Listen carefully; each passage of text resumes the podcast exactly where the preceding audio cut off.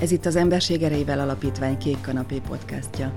Beszélgetések közösségről, nyitottságról, cselekvésről, állampolgári öntudatról és emberi méltóságról.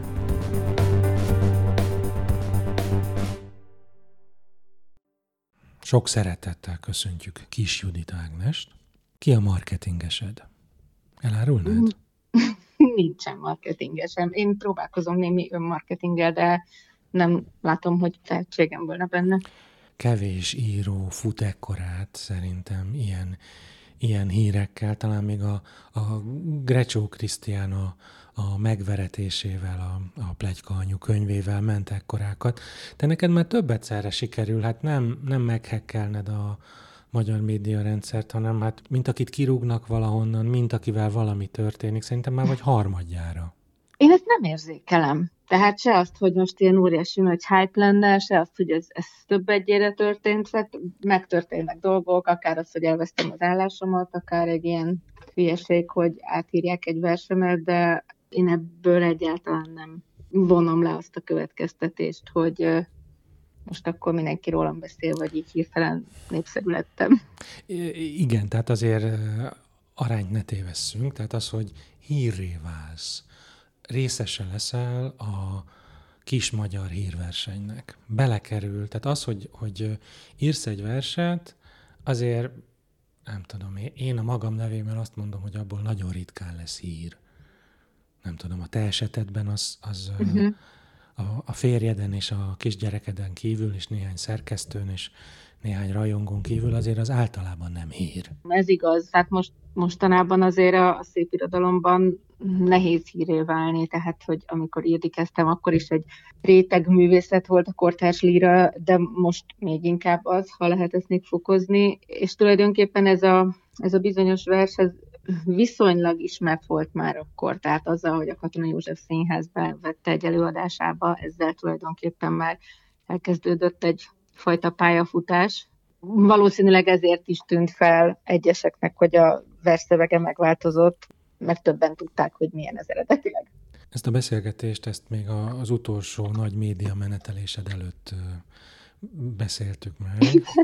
Ami ráadásul ez a média menetelés az 50 éves születésnapothoz is kötődött, vagy közel volt hozzá, tehát így azért nem tudom, tehát e, e, e, ez, ez jól sikerült. Buborék hasogató talán ez a, ez a jó kifejezés arra, hogy a, a szép irodalom köréből kijebb is lehet kacsingatni egy kicsit, és hát mivel ugye számomra jelent valamit a neved, hírfogyasztó vagyok, ezért föltűnik, hogyha szerepelsz a hírekben. Szóval van egy 50 éves költőnk, aki tanít is, mesét ír, színdarabjai vannak, vagy ilyen dramaturg-szerű munkát végez, oboista, de láttam már ennél nagyobb termetű hangszerrel is futkározni Igen. a világba. Igen. Szűha. Mivel? Én azt hittem, hogy tubás vagy. Nem, nem, semmi ilyesmi. Semmilyen részfúvós nem bírtam még megszólaltatni. Hát pedig egyszer volt a kezedben. Esküszöm. Basszusgitár volt, ami még elég nagy, de... Az öndefiníciót szeretném kérni. Mi vagy? Mindegyik, egyik se kicsit? Hát én leginkább író vagyok most már. Tanár például egyáltalán nem, mert felmondtam most uh, Mariusban.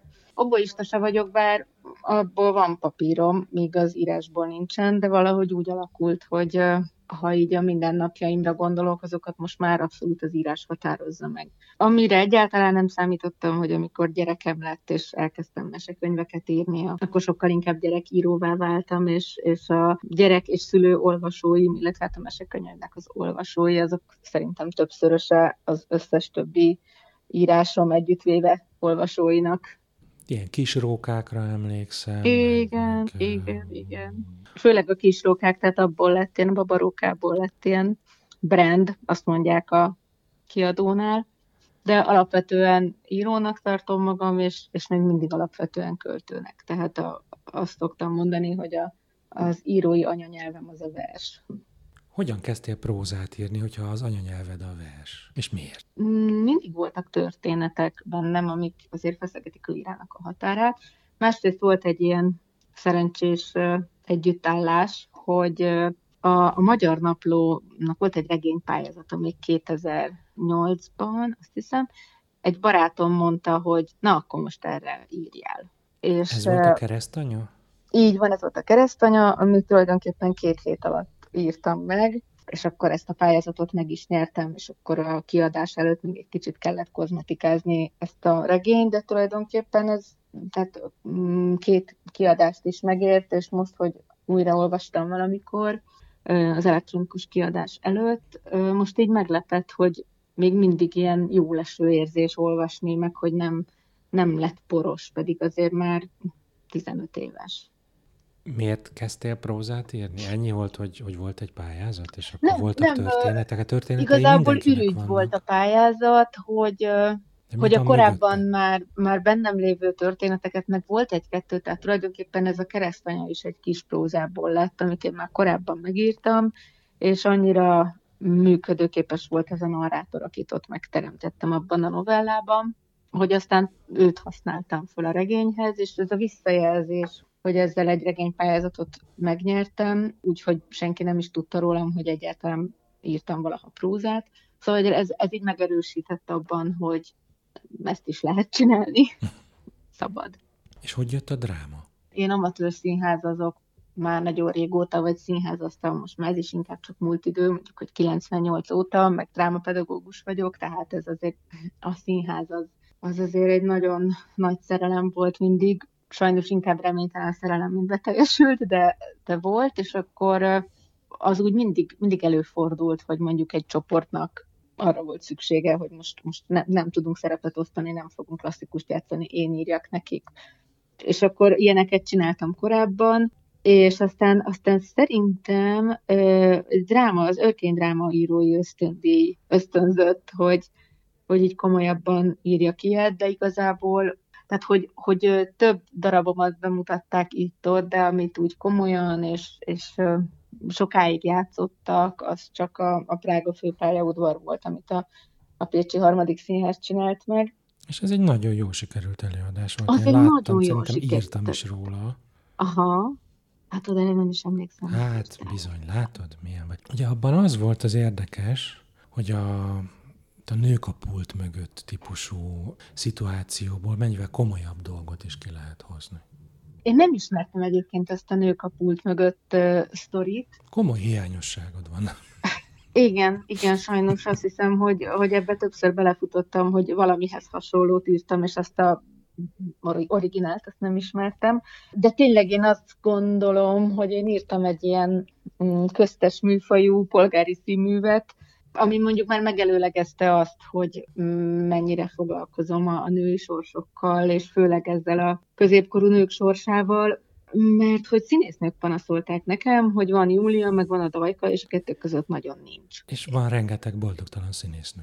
Így van, és közben ez a ez a középkor, ez iszonyú izgalmas. Tehát amikor a, a, a nőnek még nem tudom én, megvan a, a vonzereje és az ártatlansága, és közben már nagyon sok tapasztalat és bölcsesség gyűlt össze benne, és valahogy ez, mint hogyha évszázadokig ez a korszak belefulladt volna az anyaszerepbe, Például egyébként ennek, a, ennek az előadásnak az egyik színésznője mondta azt nekem, és, és ez nekem iszonyú jól esett, hogy ő már a kiégés jeleit tapasztalta magán, és azt hitte, hogy nem is tud és nem is szeret játszani, és akkor jött ez a szerep, és ebbe újra ő magára talált, és ez milyen jó. Volt egy szándékosság benne, hogy, hogy ezt a korosztályt írjam meg, és hogy több nő legyen az előadásban, mint férfi, és azóta is több olyan darabot írtam, ami, ami erre odafigyel, hogy ezt a korosztályt és a nőket hozza játékba, mert tényleg rettenetesen igazságtalannak tartom, hogy évtizedekig próbálkoznak a színésznők még Júliát játszani nagyon sok sminkel, aztán másik nagyon sok sminkel hirtelen Ózeanyút. Igen, ezekből nagyon sok humoros helyzet keletkezik, de hát inkább kínosan. Nálad azt mondod, hogy vannak témák, amik fölbukkannak. Mondhatom azt, hogy ezek női témák? Hát nő vagy, ugye nem feltétlenül kellene, hogy férfi témáid legyenek. Uh-huh. Igen, hát azért az távoli reményem, hogy egyszer fogok tudni majd férfi hangon megszólalni, és mondjuk egy férfi főszereplőt, egy pláne férfi narrátort behozni egy nagy prózába például, de az nekem így el kellett fogadni, vagy igen, tulajdonképpen ez, ez egy feladat volt, hogy, hogy nőként, női témákat körbejárva, női hangon megszólalva teremtsek szövegeket, vagy, vagy irodalmat, és azt gondolom, hogy tényleg, hát amíg rengeteg női téma van, ami még nincsen igazán agyon írva és körülírva, addig most nem biztos, hogy az én feladatom megkeresni magamban a férfi hangot. Tényleg azt gondolom, hogy tök sok olyan téma van, amiről még mindig keveset írtak, vagy egyáltalán maguk a nők keveset írtak. És egyébként ezt is mondták színésznők, hogy nagyon sokszor a, a klasszikus drámairodalom férfi szerzőinek a, a nő alakjaiban nők kellemetlenül érzik magukat, vagy így feszengenek, hogy de hát ez nem is így van és hogy tök jó lenne, hogy ha valaki ezt, ezt női szempontból tudná megírni. Igen, ezt én elfogadom, hogy nekem van egy ilyen feladatom, vagy ez tudom én, képességem. Küldetés, képesség, feladat. Ezt, igen, ezt igen, hát egy ilyen messiáni, messiási küldetés tudat az nincsen bennem, csak uh, én könnyen írom meg ezeket a, a dolgokat. Akár a várandóságot, a szülést, a akár a, a szerelmet, vagy a női szexualitást, vagy a szépségnek az elvesztését és az öregedést. Szóval, hogy, hogy nekem ez nem, nem esik nehezemre. Egészen fiatal koromból emlékszem még a szép fegyverkovácsné panaszatalán, vagy mi is volt annak a címe? Hát most van Vén fegyverkovácsné, a készülőkötet. De volt valami é, ilyen, nem? Nem, a, a szép fegyverkovácsné az Vion, és én de, de, ezt írom át, igen. de fiatal koromban nekem az irgalmas vérnő volt. Az irgalmas vérnő. A de hogy, hogy ez a, a női testtel és az öregedéssel foglalkozó versek, azok, azok, azok jelen voltak nálad már tényleg nagyon fiatalon is. Igen, és egyébként pont nemrég hívott el a Vejszer Alinda egy beszélgetésre, és így a, a 28-30 évesen öregedésről, halálfélelemről írt verseimet tulajdonképpen lobbatott a szememre, és egy kicsit nevettem magamon. Egyrészt, másrészt föl kellett ismernem azt, hogy bennem azért van egy erős hajlam a nosztalgiára, tehát hogy mindig, mindig azt nézni, hogy jaj, mi az, ami elveszett, és már soha nem jön vissza. Mondjuk én 21 évesen már reménytelenül öregnek éreztem magam, és ez azóta, azóta azért eltelt pár év. Azóta fiatalodsz. Kételen vagyok, igen, mert már nem tudtam volna hova bénülni. És nyilván egész más, hogy fél az ember az öregedéstől 25 évesen, mint 50 évesen, egész más, hogy fél az ember a, a haláltól is mondjuk 25 évesen és 50 évesen. Én azért több alkalommal voltam a társaságodban, és te egy ilyen iszonyatosan kedves, néha egy kicsit sok, de hogy így, így, így nagyon sok embert, aki ott körülötted volt, azt segítetted, bátyolgattad, bátorítottad. Erre te emlékszel? Arra, hogy rendkívül idegesítettelek téged, arra igen. E, nekem ez sok volt, igen. Nem, nem, nem, nem rendkívül, csak én olyan távolságtartó voltam. Igen, ennél. és szerintem te is változtál egyébként azóta, tehát szerintem te is így szelidültél, de akkor, akkor tudom, hogy így ölá, úgy voltál, hogy vigyék ki. Én meg így, hát egyrészt Hát, hogyha ennyire voltam. kimondjuk, tehát így ilyen nagy ölelgetések, tehát nekem az úgy hirtelen úgy sok igen, volt. Tehát én sose, igen. sose. Értem, értem. Hát nekem meg ezt egyébként meg kellett tanulni, hogy, hogy van, akit nem úgy lehet szeretni, vagy kedvelni, ahogy ez nekem jól esik, hanem úgy, ahogy ez neki jól esik. Nekem nagyon nagy élmény volt, hogy ez, ez az egész irodalmi élet ez van, és így az elején remekül is éreztem magam benne, és egy ilyen fantasztikus élmény és rátalálás volt, hogy fú, hát vannak még emberek, akik írnak, mert hát azért én nagyon sokáig titkoltam azt, hogy én írok, és írtam az asztalfióknak, és ez egy ilyen kirobbanás volt, hogy úristen, én, én vagyok, az, amit én költőként mondok, az érvényes, az mások szerint jó, és ezek a, ezek a mások, ezek ráadásul még így maguk is írók, és értenek hozzá, és örülnek nekem, és ilyen, ilyen óriási nagy szerelem volt hirtelen a magyar irodalmi élet iránt, ami aztán hát természetesen talán szükségszerű is, hogy elmúlt, de érdekes, hogy azok a, az elmúlt, emberek... Bocsánat, itt közben igen, vágnom. Igen. Mi, mi múlt el ebből? Hát az, hogy én jól érzem magam az irodalmi életben, határozottan elmúlt, de érdekes, hogy azok az emberek, akiket ott ebben a, a táborban megismertem, ami egyébként a,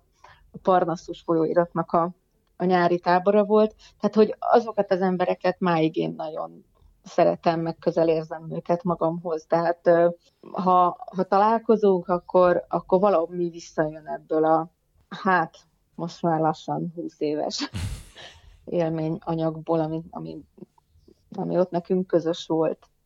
És akkor nekem teljesen természetes volt, hogy hát így örülünk egymás szövegeinek, vagy, vagy segítjük egymást.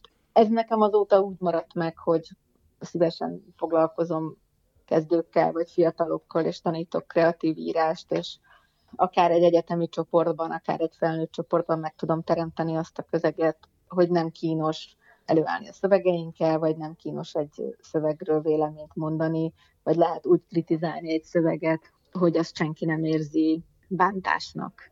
Mi változott meg az irodalomban így a, ben az elmúlt húsz évben mondjuk azt akkor?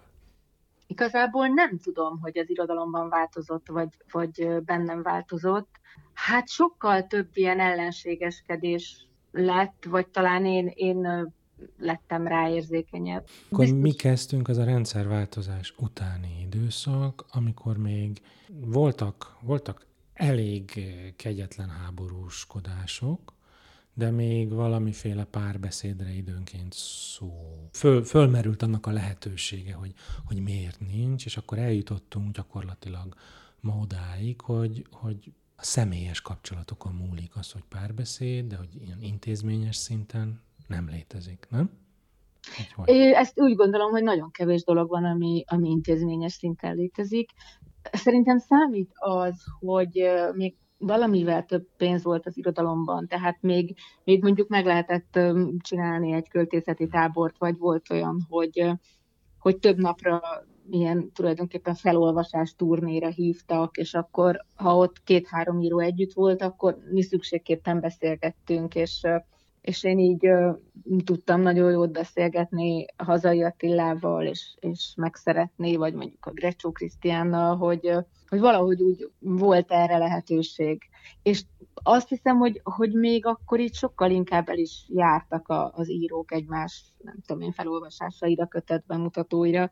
Most ez, ez egészen eltűnt sajnos, meg, meg lehet, hogy ez, ez ilyen Covid-dal összefüggésben is egyáltalán nehezebben mozdulnak ki az emberek de, de biztos, hogy a, a pénzelvonás az, az nagyon rosszat tett, illetve az a, az a politika, ami, ami nekiállt egyrészt kultúrharcot hirdetni, másrészt nekiállt így a szakmát leszalámizni, az nagyon rosszat tett, mert elkezdődött ez a miért mentél oda, miért fogadtad el, miért legitimálod, tehát ez az egymás számon kérése és megítélése, ez iszonyú rosszat tett, tehát egy rendkívül szűk kör az, hogy kik vannak a magyar kortárs irodalomban. Nagyon kevés olvasónk van, és még ez a nagyon kevés ember is hát tisztelet a kivételnek hajlamos egymásnak menni, és ez szerintem sokkal rosszabb, mint, mint 20 évvel ezelőtt volt. És az, hogy te női szerepkörből kezdtél el szövegeket gyártani, ezzel nem vagy egyedül, nem? Vagy így, így ennek volt egy ilyen, egy ilyen hype-ja, egy időben. Tehát így egyre, hogy, hogy a nők el vannak nyomva, és akkor kell női antológia. Uh-huh. Ez, igen, ezzel te igen. hogy vagy? Szerintem ez, ez tényleg volt, hogy, hogy női antológia, és tök jó is, hogy volt, és meg is születtek nagyon jó szövegek erről, a női testről, a női szexualitásról, a nők viszonyáról, az anyjukkal, apjukkal, szóval ennek tényleg volt egy ilyen felfutása, nem tudom, hogy, hogy van-e különbség a között, amikor valaki csak ebben a szöveg környezetben tud vagy akar megszólalni, és a között, amikor a, a női lét is csak egy lehetőség vagy egy ürügy arra, hogy általánosan emberit mondjunk. Volt erről is vita, hogy legyen az irodalomban női kvóta, vagy azt mondjuk, hogy ez tök fölösleges, mert, mert egy jó szöveg az úgyis kiverekszi magának a helyet és én elfogadom mind a két irányba az érveket, de hát azért, azért az is tény, hogy néhány évvel ezelőtt még hangzott el nagy költőszájából ilyen mondat, hogy hát a nők nem tudnak verset írni, és jobb, ha konyhában mennek, és megfogják a fakanalat. Miért miközben... nem így van? pont, pont ezt akartam mondani, hogy miközben azért pont Jól az én generációmban nem pocsékul főzök, tehát így a, a ehetetlen és a pocsék között félúton. Én viszonylag jól főzök, lehet, hogy nekem kéne akkor... a konyába menni. Igen, és nem is szeretek igazán főzni, bár amióta gyerekem van, azért ez valamit elmozdult, de még mindig nem, nem vagyok egy ilyen nagy konyhatündér.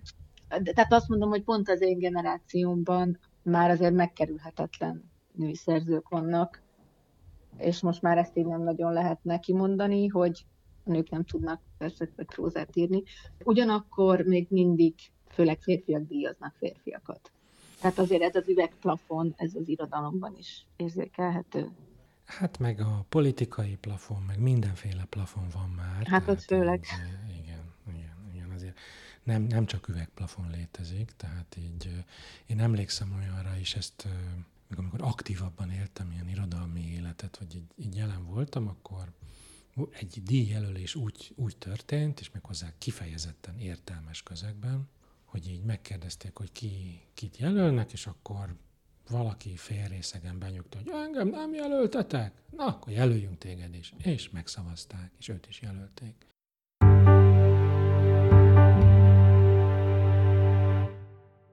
Te viszont kaptál díjakat. Ezt hogyan 2012-ig.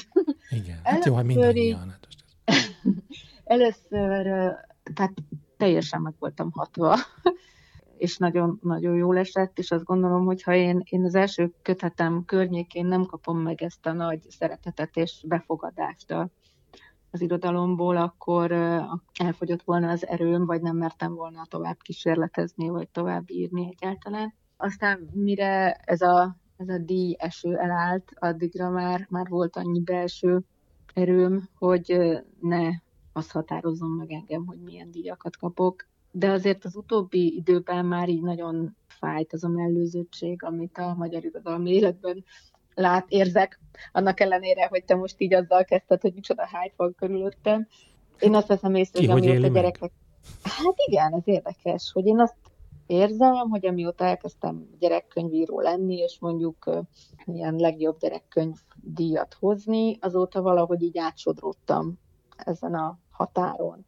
És, és úgy érzem, hogy vannak a felnőtt írók, akik, hogyha néha írnak gyerekeknek, akkor a gyerekkönyvesek azok, azok földig hajolnak háromszor, szinte függetlenül a, a könyvnek a minőségétől, és vannak a gyerekírók, akiknek megvan a maguk közönsége, és hogyha ők megpróbálnak felnőtt könyveket írni, akkor, akkor kétségbe esetten döngetik a falat hogy engedjék be őket. Ezt Tehát ki mint, mondta neked? Len... Ezt, a, ezt mondta valaki, vagy ezt te nem, képzeled? Ezt én, ezt én érzem. És akkor most Eszembe itt... nem jutott volna, hogy Tényleg? te főállású gyerekíró vagy. Azt Vá... én azért érzem, mert egyrészt te hamarabb ismertél, de nagyon sokszor, számolatlanul sokszor futok bele abba, amikor Bavaróka olvasó lelkes szülő rám csodálkozik, hogy te írsz verseket is? És akkor az első kettőnél még lelkesen bólogatok, és az utolsó kettőnél meg már így csikorgatom a fogam, hogy igen, és azt mondjuk, nem tudom én, 15 évvel korábban kezdtem. Most ezért is esett nagyon jól, hogy a, a moly közönséget, tehát az olvasóknak van ez a merítés díja, és hogy a merítés díjat azt most lírában is megkaptam, meg gyerekkönyvben is megkaptam. Azért, ha, ha a szakmában így, így egy kicsit el is feledkeztek rólam, az olvasók azért még vannak. Jó, hát nagyon-nagyon-nagyon furcsa, amit, amit mondtál. Hát a, a közönség ugye hát dobozol, hogyha gyerekkönyvet veszek tőlem, a magamnak nem veszek annyira könyvet, a gyerekemnek azért még veszek, akkor akit látok, egy író, az egy gyerekíró. Uh-huh. Ennek a felnőtt, a, mit tudom én, a, a Szélkiáltó nevű zenekar itt, itt Pécsen az ilyen vers megzenésítéssel uh-huh. foglalkozik, alapvetően gyerekkoncertekre hívják őket, és akkor nem gondolták volna, hogy vannak felnőtteknek való pedig eredetileg nekik igen. is az volt, hogy hát én legalábbis onnan ismerem igen, őket. Igen, igen, igen. a felnőtteknek. Hát egy, ebben az is benne lehet, hogy állítólag a gyerekek 60%-a rendszeres olvasónak minősül 6 éves korig, és a felnőtteknek pedig nagyjából a 10%-a minősül rendszeres olvasónak. És Tehát az is rendszeres olvasó, aki egy könyvet elolvas egy évben. Hát ez még szomorú. Láttam ilyen statisztikát, és akkor majdnem kiesett a kezemből, akkor hát röhögtem és szomorkodtam. Igen. Szóval, hogy, hogy amikor egyszerre jelenik meg egy verses kötetem, meg egy gyerekkönyvem, az egyik 500 példányban, a másik 5000-ben, novemberben tippelj, melyik fogyott el karácsonyig. és egyébként ennek nagyon örülök. Én szeretek gyerekkönyvet írni, mesét írni, szeretek gyerekek közé menni, játszani velük, meg felolvasni, és a lányom baromi büszke, hogy az iskolában mindenki ismeri a babarókát, és ő dicsekedhet azzal, hogy, hogy ezt az ő anyukája írta, tehát hogy ez így tök jó.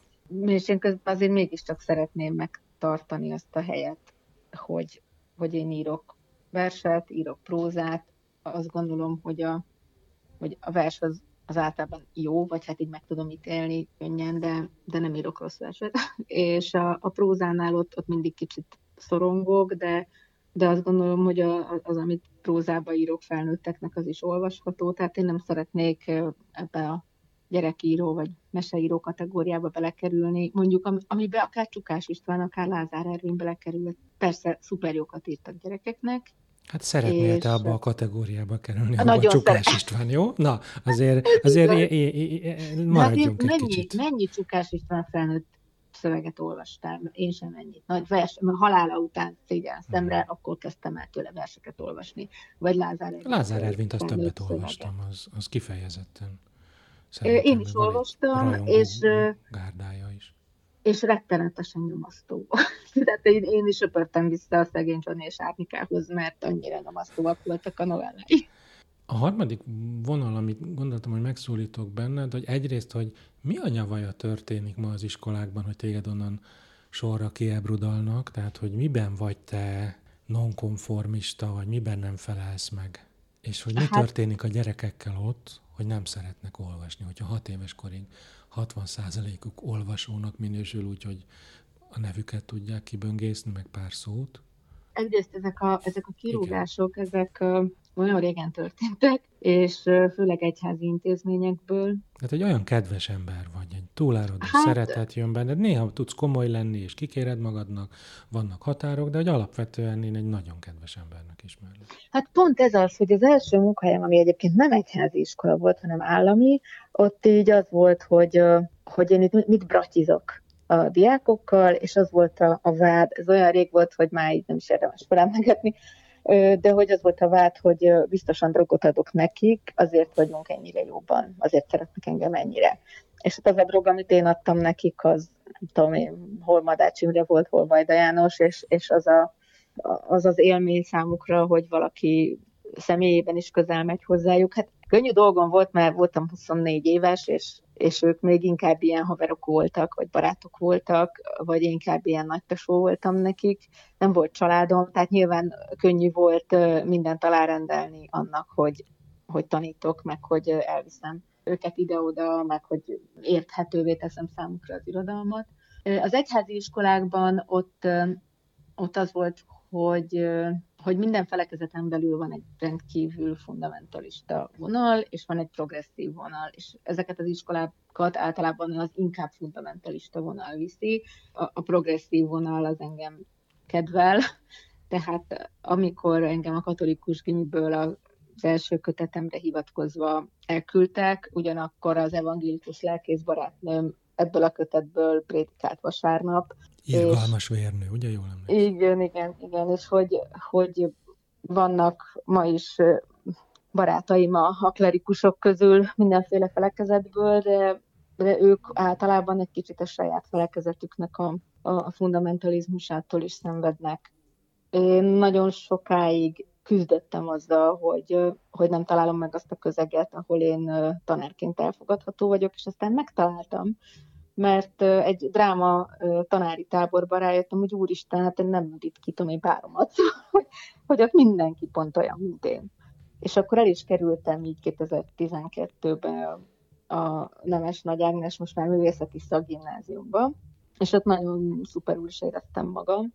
Tehát ez az egyik dolog, hogy nekem meg kellett találni azt a közeget, ahol, ahol az, hogy én, én közelengedem magamhoz a gyerekeket, vagy, vagy egyik kolléganőm azt mondta, hogy mert te született demokrata vagy, tehát nem tudsz ilyen tekintélyből kommunikálni, hogy ahol ezt elfogadják, van ilyen, és ez tök jó volt megtalálni, tök jó volt megélni azt, hogy az igazgató szeret, és nem elvisel, vagy nem utál, vagy nem próbál meg mindenkit ellenem hangolni, mint ahogy korábban volt ilyen élményem.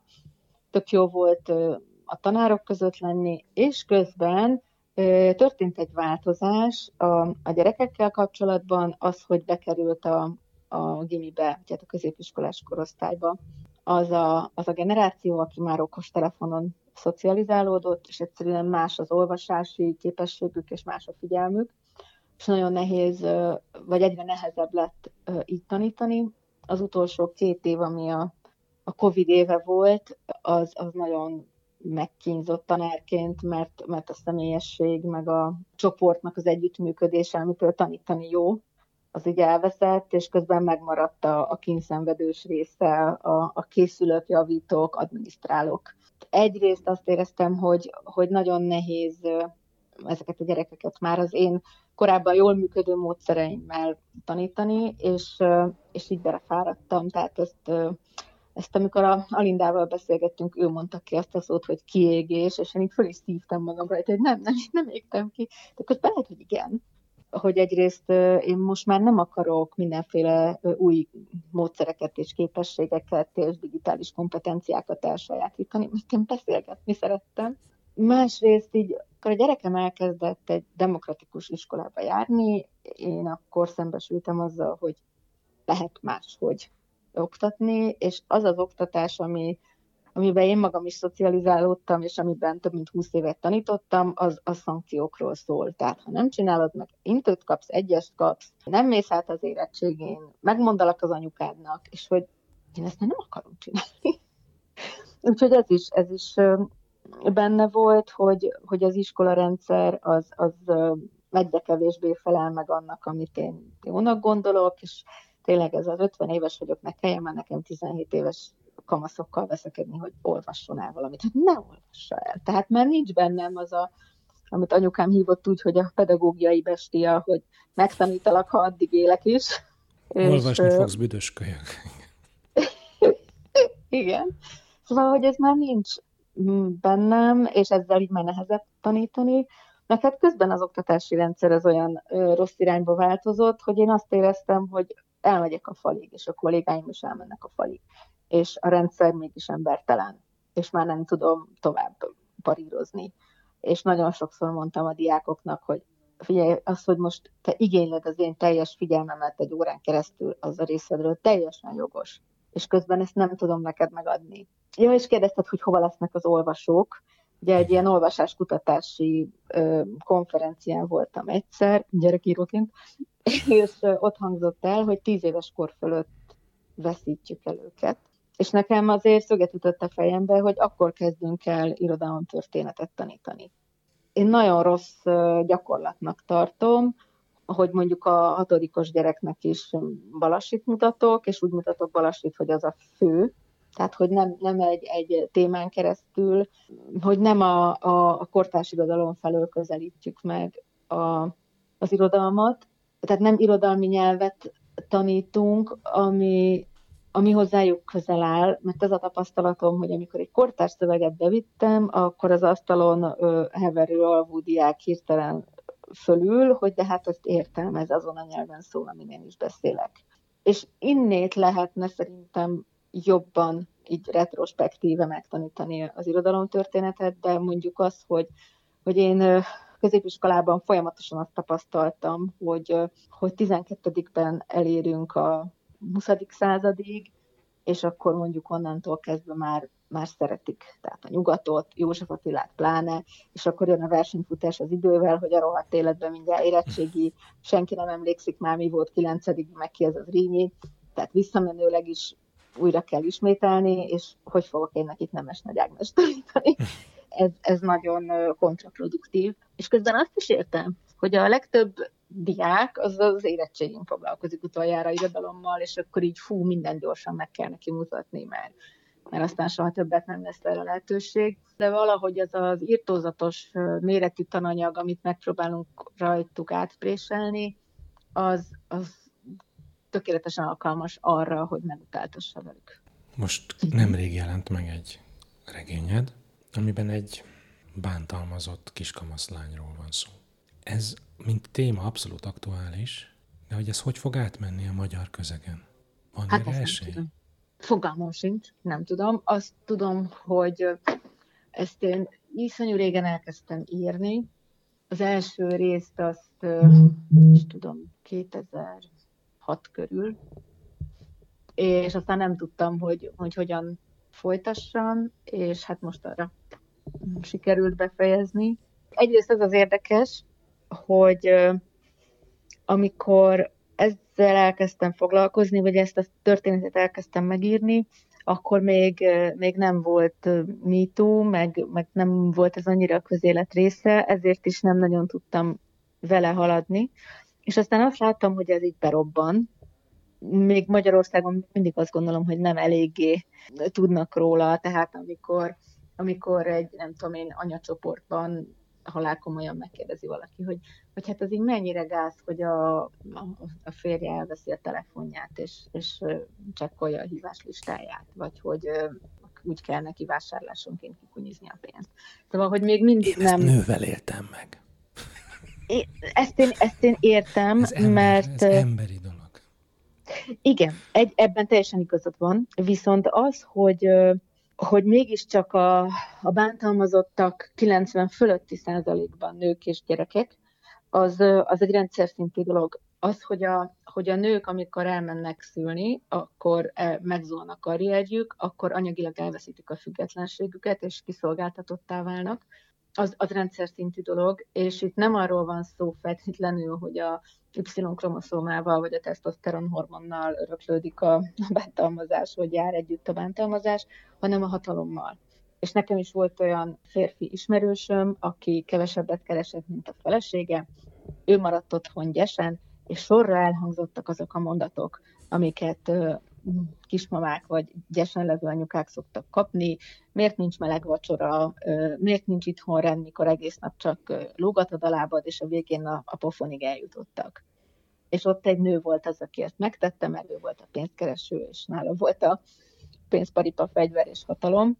Szóval, hogy, hogy azt gondolom egyrészt, hogy még mindig kevéssé beszélünk erről, és még mindig, még mindig bőven van miért nem oda, Ugyanakkor azok a történetek, amik, amik erről születtek, azok, azok inkább ilyen életrajzi történetek, vagy, vagy személyes vallomások voltak, és, és talán kevésbé irodalmi szövegek. És én azt tudom, hogy ha egy bántalmazott előáll a saját történetével, akkor ott az a legfontosabb, hogy ő hitelességet vagy önazonosságot találjon, és nem az esztétikumot, meg az irodalmi szöveget kell számon kérni és épp ezért az, hogy én, én sose voltam így áldozat, ez talán nekem más, más rálátást ad egyrészt, másrészt behozza a, a tanúnak a, a szerepét is, tehát hogy, hogy ez akkor történhet meg az összes ilyen, hogyha ha félrefordítjuk a fejünket, és tanúként vagy segítőként nem állunk oda, mert egy ilyen zárt rendszerből